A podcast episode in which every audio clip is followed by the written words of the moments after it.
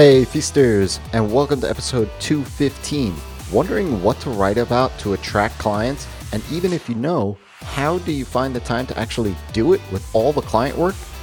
Ask Rezzz is being taken over by Kim Doyal today. Welcome to the Ask Rezzz podcast. I'm Jason, and I'm here to help you get past those bumps in the road, those struggles, those things that hold you back from building an amazing and profitable freelance business each and every single day. I am super excited for today's episode because today will be the Ask Kim show. Kim Doyal is all about content. I've known her from the WordPress space for years now, but she's since pivoted her business, like myself, but she focuses on helping other businesses with their content and the content creators community, which I'll link up in the show notes. She's coined the phrase everything is content. And since I know you struggle with finding the time to write and figuring out what exactly to write about, I thought no better person to answer this than Kim.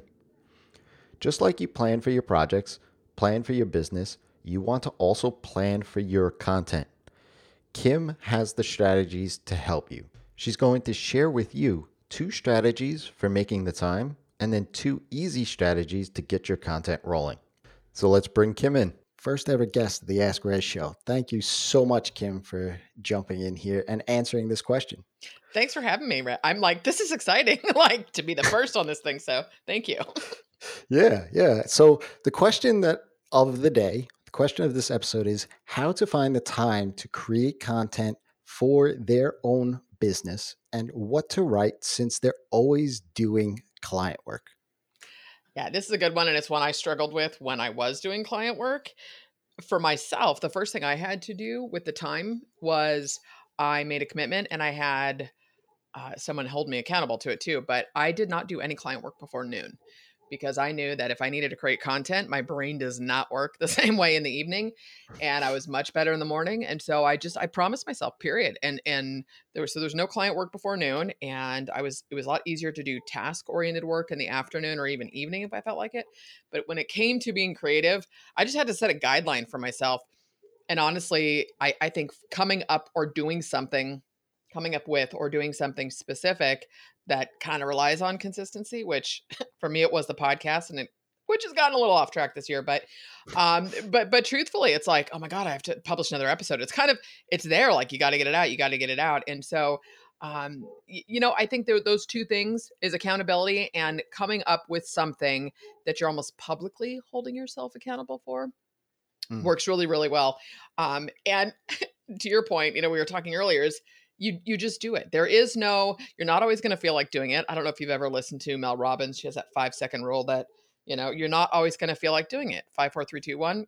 Just do it, right? And so there comes a point it. where you have to sort of parent yourself and say, I need to do this because I actually want to be in business at the end of the year. So I I need to make time for this. So um, mm. there's that piece, you know, and the the content piece. It's really interesting because uh, being having been in the WordPress space for a long time which I've pivoted, but it's I find a lot of WordPress people that do, whether they're developers or they're WordPress site builders, whatever you want to call it, but they tend to write more for their peers than for their clients. So there's a lot of how to do this with WordPress, and and that is helpful for DIYers, but that's not necessarily a potential client down the road, mm-hmm. um, because trust me, as someone who built a list of freebie seekers, um, it, it it can totally backfire on you.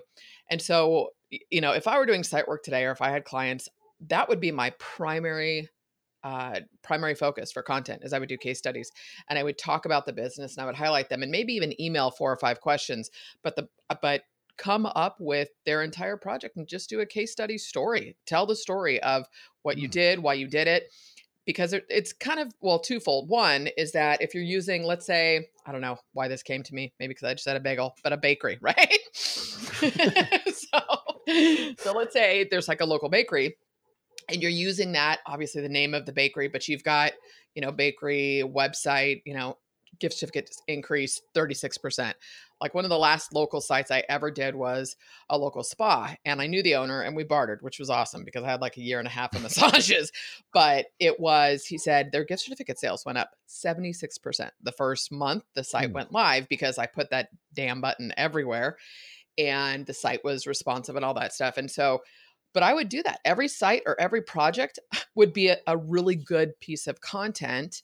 And you're going to talk about start, you know, before, after, get the client to share it. Because then the other piece of that, more than likely, I would then take the post, do really simple email copy, and say, you know, if your client has an email list, if the bakery has an email list, let them know we featured you on our site. Let the local newspaper know you featured. Those just few little steps, even if you did one of those a month, you could create really, really good content. So that mm. would be like my core strategy, truly, as a business. Um, because locally you're going to get recognized, not recognized, but you know, people are going to locally be like, "Oh, I love this bakery," and and talk about your client socially, like, "Oh, we just did this mm. project. I love this," and then do more than tell about the project, but you know, I love the cinnamon rolls at the bakery. I don't know what is up with the food thing with me. Welcome to Kim's midday afternoon. Um, but from that piece, you know, it's like they're going to be so appreciative of that. Who do you think is going to be their first referral for that? The other angle you could take with this is simply to create content about local businesses. Period. If, if you're doing local, if you're not, here's and I and I don't remember where I heard this example, but I thought it was kind of brilliant. Um, was I think it was like a doctor or plastic surgeon and they created a podcast for golfers. And so obviously their ideal client needs to have some disposable income. Golfers probably tend to have disposable income. So you can also create content that serves your customers, your potential customers where they are. And so it's finding that balance and obviously you're not going to take a like let's say you're an agency or development you do websites, digital marketing, whatever. You're not going to do a super random niche thing, but you could talk about something that serves your ideal client and maybe do a separate site for it. I mean, there's no reason you couldn't do a separate site and a separate podcast. Um, but I really think just telling the stories of what you're doing, how it's working, highlighting other people is the easiest way to start getting the content machine rolling. Mm, I love that. Yeah. I mean, highlighting your clients, I think a lot of people are like skeptical of doing that because they don't want to one feel as they're airing the dirty laundry so to speak or you know like hey this company had this problem and i came in and solved it kind of thing. It's like i think a lot of people struggle with that tug of war kind of thing where they don't want to expose the warts of their own customers but at the same time you are solving their problem. They're you're essentially promoting them. Well yeah and don't you think there's a there's a way like think of um God, the most random stories are popping into my head today. I'm sorry, Jason, but like, like you think of like makeover shows, right? For the most mm. part, when someone is nominated for a makeover, let's say, it's like, okay, you see them and forget whether or not they look like a Schleprock before, right? Most people are so giddy for how the person feels after the makeover and like you can see and feel that energy from that person who just was like, oh, wow, I have a whole lot of life left in me. I, I don't look as bad as I thought. And I never thought of wearing my hair this length or whatever it is. But so you think about it, and I would approach it from it look, this business has so much to give that they deserve their website or they deserve this to represent who they truly are. And the bottom line is, you know, they were busy focusing on their business. That's why we're here to help them take that further, you know. So it, it totally takes practice and being able to reframe it in a way that says, look, we love you. And and I think it's a simple way to just tell your client, are you comfortable with this? We like to share the stories of our clients. We're going to highlight you. We're going to feature you. We love what you're doing. Who's going to say no to that? You know, and just right. be respectful. it's it's kind of you know basics, and I understand that. Right. Uh oh, fear, but try and do it more from a storytelling perspective versus a before and after portfolio. This is supposed to serve people uh-huh. who are digging for the right person to partner with as opposed to okay, you can make stuff look pretty, but can you help me make money? Right. I love that. Yep. Thanks. Totally on point. Yeah, so everybody listening, go check out Kim's content creators planner. She's got a basically the recipe book for how to plan out your content. Um, this thing is awesome. Uh, if you're struggling with content, what to write, at least this allows you to kind of see it black and white as you start to jot down ideas, and it actually walks you through all the steps.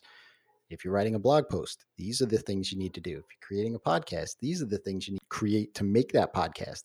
So go ahead, check that out. I'll link that up in the show notes. Kim, thank you very much for sharing your insights in here. And aside from the planner, where can folks reach out and say thanks? Uh, KimDoyal.com. And it's D O Y A L. I always have to spell that. KimDoyal.com. Best place to find me. Thank you so much, Kim, for today's answer. If you enjoyed this, where I bring on an expert to answer that question, let me know. Find me on Twitter at rezzz or head on over to my website, rezzz.com, and find that chat bubble. Let me know how you enjoyed it. I'll be sure to pass that on to Kim as well. Until next time, it's your time to live in the feast.